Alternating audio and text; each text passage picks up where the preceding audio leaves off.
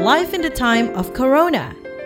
Nah, eating clean itu kan sebenarnya makan makanan gizi seimbang. Jadi memang yang diperhatikan adalah memasukkan nutrisi sebaik mungkin, sebanyak mungkin ke dalam tubuh kita, yang akhirnya pastinya akan membantu meningkatkan daya tahan tubuh.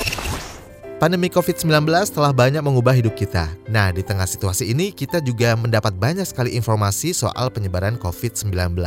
Sequis, salah satu perusahaan asuransi jiwa dan kesehatan di Indonesia yang telah berdiri dan melayani masyarakat Indonesia selama lebih dari 35 tahun juga ingin berkontribusi mengedukasi masyarakat cara menghadapi masa pandemi COVID-19 ini. Harapannya ke depannya akan lebih baik seperti tagline dari Sequis yaitu Your Better Tomorrow yang berarti hari esok yang lebih baik. Semuanya dikemas dalam serial diskusi podcast yang menghadirkan narasumber-narasumber yang kompeten di bidangnya dan informasi ini nanti bisa Anda temukan juga di Sequis quiz.co.id. Life in the time of Corona. Di tengah pandemi COVID-19 ini, pola hidup sehat akan membantu menghadapi penyebaran virus corona. Selain rajin cuci tangan, memakai masker bila terpaksa bepergian, yang tidak kalah penting adalah mengonsumsi makanan yang sehat. Karena banyak waktu di rumah, mungkin ini justru menjadi saat yang paling tepat kembali ke pola makan sehat atau eating clean. Dan bagaimana eating clean ini bisa membuat kita dan keluarga menjadi sehat? Kita akan obrolin dengan Mbak Inge Tumiwa Bahrain, penulis buku sekaligus praktisi eating clean yang sudah menerapkan pola makan ini sejak tahun 2011. Langsung saja kita akan tanya-tanya ke Mbak Inge Tumiwa. Mbak Inge, apa sih eating clean itu? Kayaknya ini udah happening sebenarnya udah lama atau baru-baru aja sebenarnya di Indonesia? Sebenarnya kalau pola makannya sendiri sih sudah disosialisasikan oleh para ahli itu lama ya, terutama di negara barat. Kalau di Indonesia mungkin uh, baru belakangan orang dengar aku sendiri baru menuliskan buku aku itu menerbitkan buku aku eh, tiga uh, empat tahun yang lalu. Tapi aku udah menjalankan pola makan ini dari 11 tahun. Dan sebenarnya setelah saya jalankan namanya aja di negara barat uh, eating clean, tapi sebenarnya ini adalah pola makan sehat biasa, pola makan uh, gizi seimbang mana kita makan makanan alami yang minim racun buatan manusia. Misalnya minim pestisida, minim zat perasa, pewarna buatan, minim zat pengawet. Ya, seperti itu aja. Kita kembali ke pola makan uh, sehat yang sederhana saja yang dulu dijalankan sama nenek kakek kita sebelum ada industri makanan, makanan proses, belum ada makanan cepat saji, sebelum pertanian-pertanian menggunakan pestisida yang uh, banyak, sebelum peternakan menggunakan antibiotik dan hormon. Nah sebenarnya eating clean itu itu. Artinya ketika sekarang sudah mulai happening lagi, bangkit lagi nih untuk kebiasaan uh, eating clean ini, nenek moyang kita tuh udah duluan dulu ya? Iya, mereka tuh gak ribet sama makanan. Mereka pokoknya apa yang tumbuh di alam, dimakan, disyukuri, makan yang gak berlebihan gitu kan. Dan fungsi makan tuh ya memang untuk uh, energi, untuk hidup, untuk bekerja, bukan untuk uh, emosional pelarian emosi, bukan untuk apa-apa, tapi memang makan tuh kebutuhan hidup dasar aja. Baiklah. Sebenarnya itu. Mbak, ini kan banyak yang menyebut kalau eating clean ini uh, sama dengan diet. Betulkah atau eh, memang beda keduanya ini? Uh, beda sekali ya sebenarnya. Kalau orang yang salah kaprah ya eating clean disangkanya diet. Aduh makanannya hambar aduh makanannya serba nggak boleh. Sebenarnya setelah saya jalankan dan dulu memang ada penyakit banyak di keluarga saya dan saya menolak untuk berdiet ekstrim karena banyak efek jangka panjangnya ya diet ekstrim. Akhirnya saya bilang setelah saya coba jalankan oh ini malah pola makan kenyang kok di eating clean itu tidak ada kelaparan, tidak ada obses-obses, tidak ada paranoid sama makanan. Walaupun kita sadar kita pilih makanan sehat, tapi kita nggak jadi orang yang serba paranoid gitu loh. Ya biasa aja sadar. Kalau memang hari ini adanya timun ya makan timun. Kalau besok cuma ada telur ya makannya telur. Jadi uh, bedanya yang paling mendasar eating clean itu makan sehat, makannya teratur, nggak usah dikurang-kurangin porsinya sampai kelaparan seharian. Nggak dibatas-batasin gitu ya? Iya, nggak harus digram-gram, nggak harus ngitung-ngitung kalori yang masuk, kalori yang keluar, enggak. Ikutin aja uh, masing-masing orang tuh punya kebutuhan ya, umur, jenis kelamin, tugas dia sehari-hari itu ngapain, fungsinya dalam kehidupan tuh apa. Ada yang kerja uh, keras fisik, ada yang kerjanya lebih banyak duduk, pakai otak itu kan kebutuhan makanannya beda-beda. Lalu pastiin aja ada protein sedikit, ada karbohidrat yang kompleks itu sedikit, lalu sebanyak-banyaknya makan sayur ya makanlah banyak sayur. Udah Hmm. sebenarnya eating clean tuh itu aja kok. Oke, ini ada hubungannya nggak sih kalau mungkin eh, masyarakat banyak yang menilai bahwa eh, orang zaman dahulu itu kayaknya umurnya lebih panjang, kemudian secara fisik lebih sehat gitu ya. Nah, bagaimana nih eating clean bisa menghindarkan kita dari eh, dari berbagai penyakit ini, Mbak? Sebenarnya bener banget tuh pendapat itu bahwa makin ke sini generasi manusia tuh umurnya makin pendek dan penyakit kronisnya makin lama makin banyak. Plus penderita penyakit kronis umurnya makin muda, ya kan? Mm-mm. gampang sakit-sakitan. Dan itu memang disebabkan karena kesalahan pola makan asupan makanan. Makanan kita makin gak bergizi eh, cara kita makan makin salah. Beda banget sama nenek kakek kita yang dulu eh, makannya tuh makanan alami aja. Nah eating clean itu kan sebenarnya makan makanan gizi seimbang. Jadi memang yang diperhatikan adalah memasukkan nutrisi se- sebaik mungkin, sebanyak mungkin ke dalam tubuh kita, yang akhirnya pastinya akan membantu meningkatkan daya tahan tubuh, ya kan? Hmm. Dan kalau daya tahan tubuh meningkat kan em, orang jadi nggak gampang sakit. Penyakit-penyakit kronis juga otomatis resikonya sedikit berkurang. Karena memang nutrisi itu modal sehat utama. Nah di eating clean tuh kita nggak makan untuk kurus, untuk eh, dalam waktu sebulan turun 15 kilo, bukan. Tapi kita makan untuk memasukkan nutrisi supaya fungsi badan kita, daya tahan tubuh kita semua itu membaik. Dan kita bisa hidup dengan kualitas kesehatan yang lebih baik. Emang untuk mengisi Gitu. kebutuhan kesehatan kita gitu ya. Mbak Iya. Inge. Baik, Mbak Inge, ini kan masa pandemi ini nih banyak sekali tiba-tiba bahan makanan jadi ngilang begitu saja ya kan. Terus kemudian kalaupun ada jadi mahal harganya. Nah, apakah eating clean ini bisa menggunakan bahan-bahan yang yang bisa dicari di terdekat dari rumah kita nih, lingkungan kita, kayak di kebun gitu. Seperti apa Justru. makanan-makanan yang harus dipilih gitu? Pinter sekali kamu. Justru Eating Clean memang menyarankan kita untuk makan tuh apa yang ada di sekitar kita aja dan sesuai musim. Jadi kalau sekarang orang bilang, aduh nyari eh, makanan susah. Memang dari dulu setelah saya menjalankan pola makan ini, saya melatih diri untuk makan itu eh, menyesuaikan diri dengan kondisi alam, dengan musim. Misalnya lagi nggak musim em, apa ya alpukat deh. Ya udah berarti saya nggak coba cari alpukat dan sebanyak-banyaknya panen alpukat ya cuma segitu-segitu aja. Jadi ya belinya juga nggak kebanyakan kan gitu. Berarti dialihkan Nah, dengan buah yang lain gitu ya? Iya, berarti dialihkan dengan buah yang lain. Sebenarnya kan pola pikir eh, makan seadanya, makan apa yang ada, itu sebenarnya yang diajarkan oleh Eating Clean.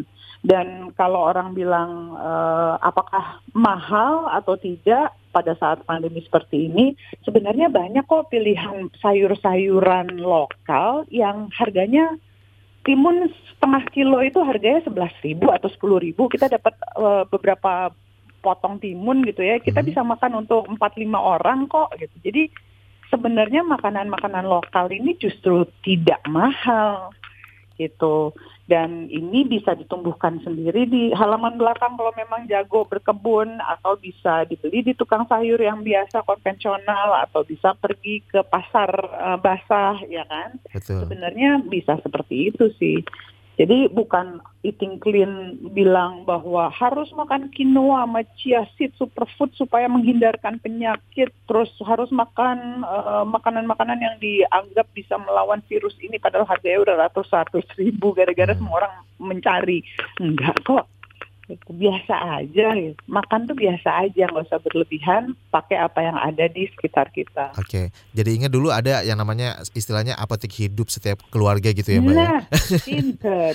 Baiklah, kita tahan dulu dan kita akan kembali setelah jeda berikut ini masih di Live in the Time of Corona. Kesehatan adalah salah satu modal awal untuk mewujudkan hari esok yang lebih baik. Milikilah perlindungan asuransi kesehatan sejak dini agar Anda dan keluarga tercinta senantiasa terlindungi sekalipun terjadi resiko yang tak terduga dalam hidup. Sequis, your better tomorrow. Life in the time of Corona. Kembali lagi masih di podcast Live in the Time of Corona yang dipersembahkan oleh Sequis. Ini mengenai situasi yang serba tidak pasti dalam masa pandemi ini nih. Orang mulai masak di rumah salah satunya agar hemat. Udah gitu juga untuk mengusir kebosanan mungkin ya. Nah, Hmm. ini bagaimana sih secara perlahan kebiasaan memasak makanan sendiri ini bisa menjadi eh, menyehatkan seperti tujuan dari eh, eating clean ini, Mbak Inge? Salah satu prinsip utama eating clean adalah masakan sehat yang terbaik adalah yang kita masak sendiri di rumah. Jadi memang kita tahu persis bahan apa yang kita gunakan, cara masaknya seperti apa, Kemudian uh, kita juga bisa ngatur porsinya tidak berlebihan karena banyak orang yang kelaparan, banyak orang yang kekurangan bahan pangan. Sementara kita masak beli berporsi-porsi terus makanannya nggak habis gitu ya. Hmm. Jadi memang eating clean sangat menyarankan untuk kita tuh masak sendiri di rumah. Aku melihatnya di saat kita semua lagi banyak yang diam di rumah ini justru pakai kesempatan ini untuk mengembalikan pola makan yang tadinya seneng jajan kanan kiri kembali ke rumah ibu-ibu yang selalu bilang nggak ada waktu untuk masak misalnya. Berarti kan sekarang punya banyak waktu ya untuk masak. Terus ibu-ibu yang bilang, aduh nggak bisa masak. Berarti kan sekarang punya banyak waktu untuk belajar memasak. Tidak ada kan? alasan lagi ya? Iya, tinggal masalah kita mau belajar atau enggak. Terus uh, sebenarnya yang aku suka dalam eating clean pola makan ini aku dibiasakan masak di rumah tuh bukan menu-menu yang susah-susah itu loh. Aku masak tumis buncis pakai telur dadar dengan memilih buncisnya yang baik, menggunakan minyak yang sehat, misalnya minyak kelapa.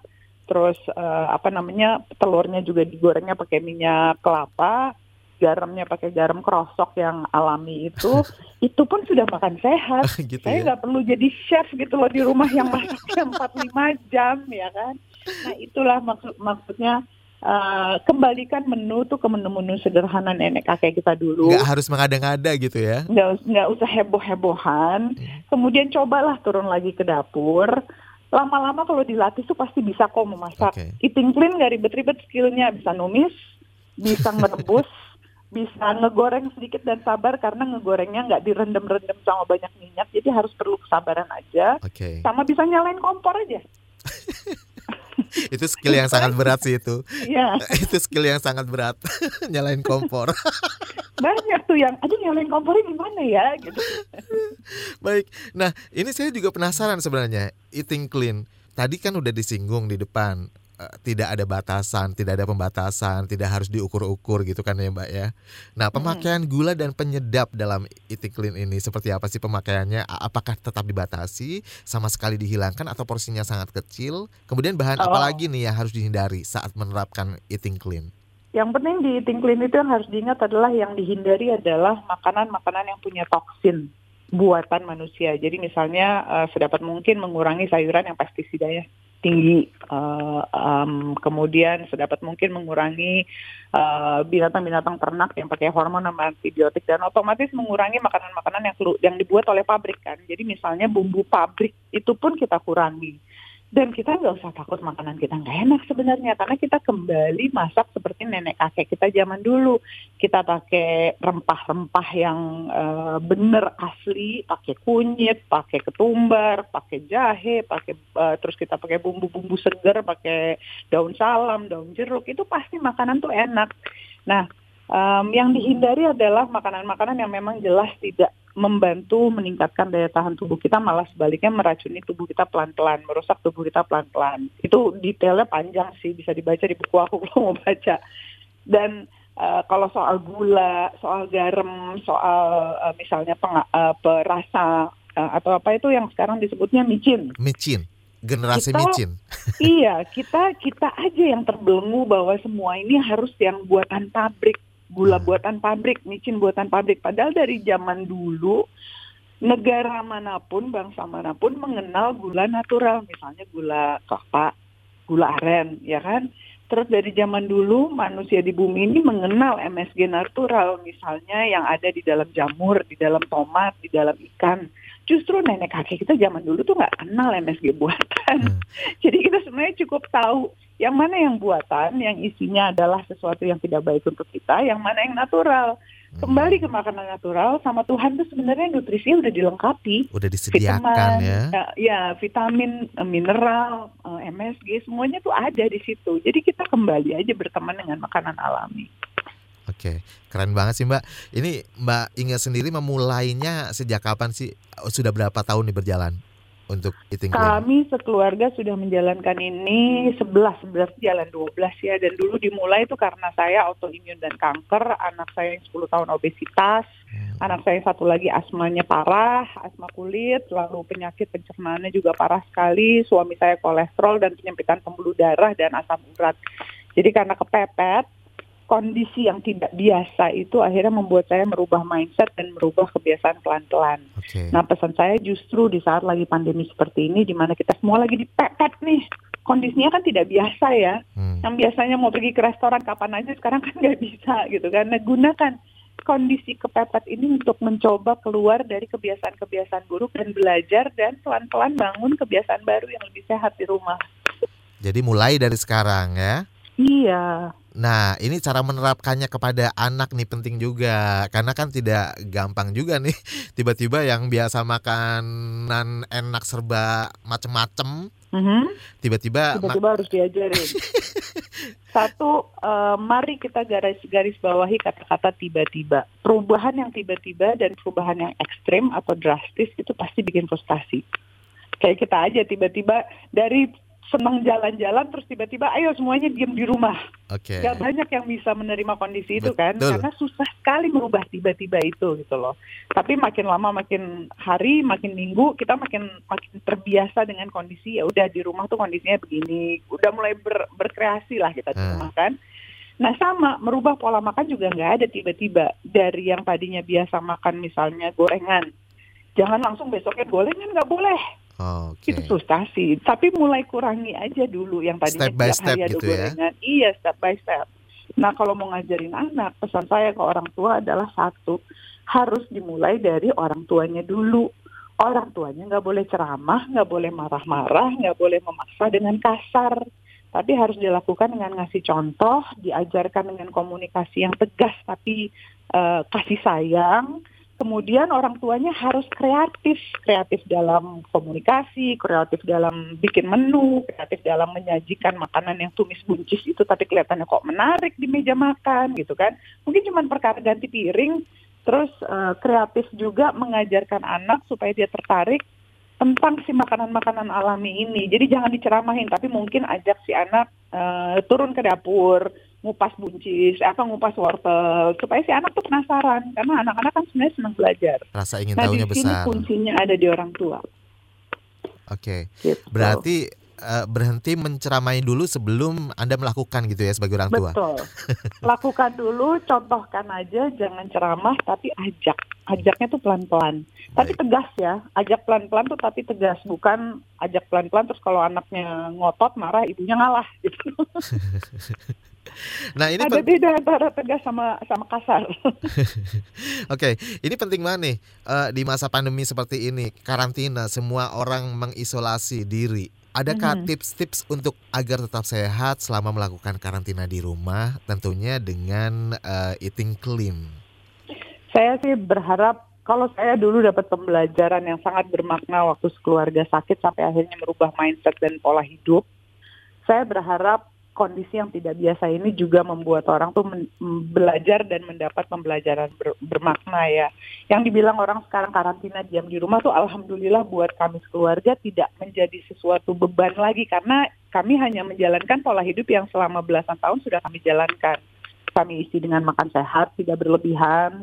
Eh, yang penting gizinya seimbang aja, makan makanan yang ada, sayuran yang memang lagi bisa saya beli.